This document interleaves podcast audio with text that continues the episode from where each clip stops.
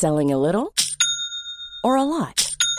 Shopify helps you do your thing however you cha-ching. Shopify is the global commerce platform that helps you sell at every stage of your business. From the launch your online shop stage to the first real life store stage, all the way to the did we just hit a million orders stage. Shopify is there to help you grow. Shopify helps you turn browsers into buyers with the internet's best converting checkout.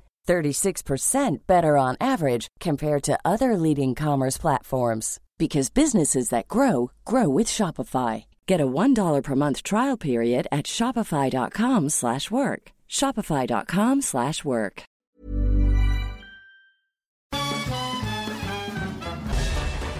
Farándula 021 es un podcast de cultura pop donde analizaremos sin piedad series, películas, programas, música, moda, tendencias, libros, redes sociales y hasta figurosas e inventadas.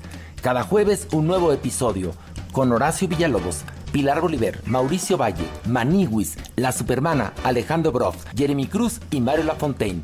Farándula 021, un podcast con periodistas, psiquiatras y vestidas. Te lo cuento, te lo cuento. Tu dosis diaria de noticias.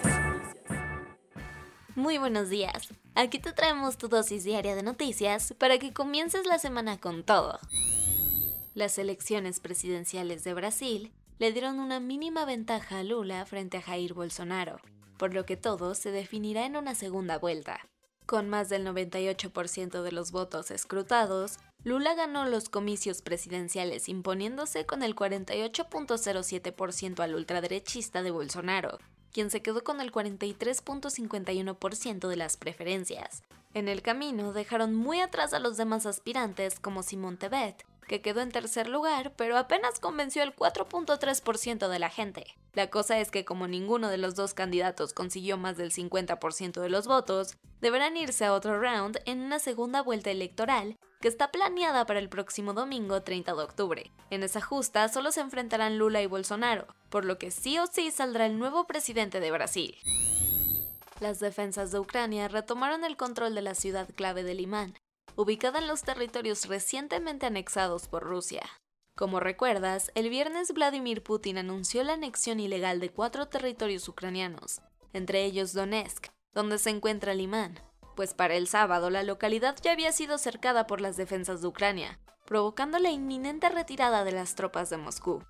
El golpe, además de vergonzoso para el Kremlin, es estratégico, ya que este era un centro logístico de abastecimiento de sus tropas. Quienes salieron a aplaudir el hecho fueron Estados Unidos y el Reino Unido, que consideran esta como una victoria significativa, pero también es un golpe que pone nerviosa a la comunidad internacional, que sigue de cerca el riesgo latente de una guerra nuclear tras las amenazas de Putin. Por esto se entiende que el precio ucraniano Volodymyr Zelensky está en marchas forzadas para conseguir una membresía express de la OTAN. Los trapitos sucios del ejército están comenzando a salir luego de que un grupo de hackers realizó la mayor violación a la seguridad cibernética en la historia de México. El jueves por la noche, el periodista Carlos Lorete Mola reveló que Guacamayas, un grupo internacional de hacktivistas, había logrado hackear a los servidores de la Secretaría de la Defensa Nacional y robar cerca de 7 terabytes de información top secret, entre ella documentos que hablaban de la salud del presidente López Obrador, y que incluso decían que el pasado 2 de enero fue trasladado de emergencia en una ambulancia aérea desde su rancho en Palenque, Chiapas, hasta el Hospital Militar de la Ciudad de México. Pero eso no es todo, porque según Lorette Mola hay muchísima más información recabada que irá sacando a lo largo de estos días. De hecho, durante el fin de semana, también se conoció que el ejército mantiene una vigilancia sobre colectivas feministas, a las que tiene clasificadas en la misma canasta que grupos anarquistas o guerrillas. Vámonos a los cuentos cortos. Como cada 2 de octubre, la gente salió a las calles para conmemorar la matanza de Tlatelolco en 1968.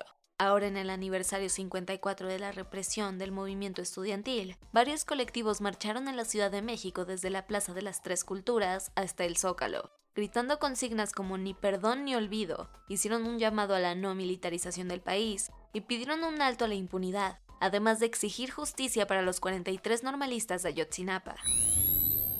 Fue en agosto del 2021 cuando el gobierno de México denunció en los tribunales de Estados Unidos a los fabricantes de armas por el tráfico ilegal que ha terminado en manos de los grupos criminales, pidiendo una indemnización millonaria y la disculpa de 11 compañías de esta industria. Sin embargo, ya se toparon con pared, porque un juez federal acaba de desechar la demanda. Se trata de Dennis Saylor, que en su sentencia dijo que a pesar de sentir empatía con el pueblo mexicano, no puede responsabilizar a las empresas armamentistas de lo que otros hacen con sus productos. Al respecto, la Cancillería mexicana contestó que apelará la decisión.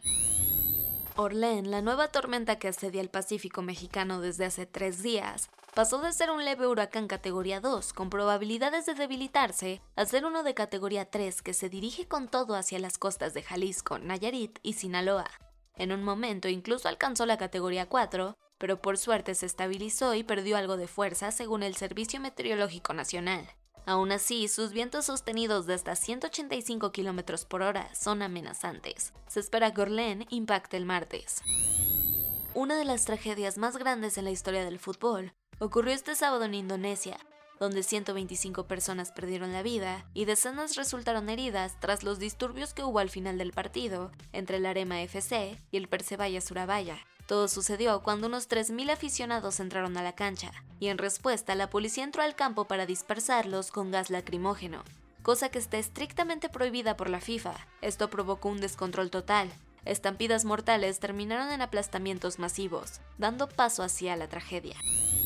Burkina Faso tuvo un viernes de locura después de que el capitán Ibrahim Traore diera un golpe de estado en el que se autoproclamó el nuevo líder de la nación africana, para el sábado estallaron protestas en Ouagadougou contra el mandatario depuesto, el teniente Paul Henry Sandaogo, quien también dio un golpe de estado este enero, ya que se negaba a dejar el poder, amenazando con echar a andar una guerra civil. Al final Traore dijo que todo estaba bajo control, pero la moneda está en el aire, así como la estabilidad nacional.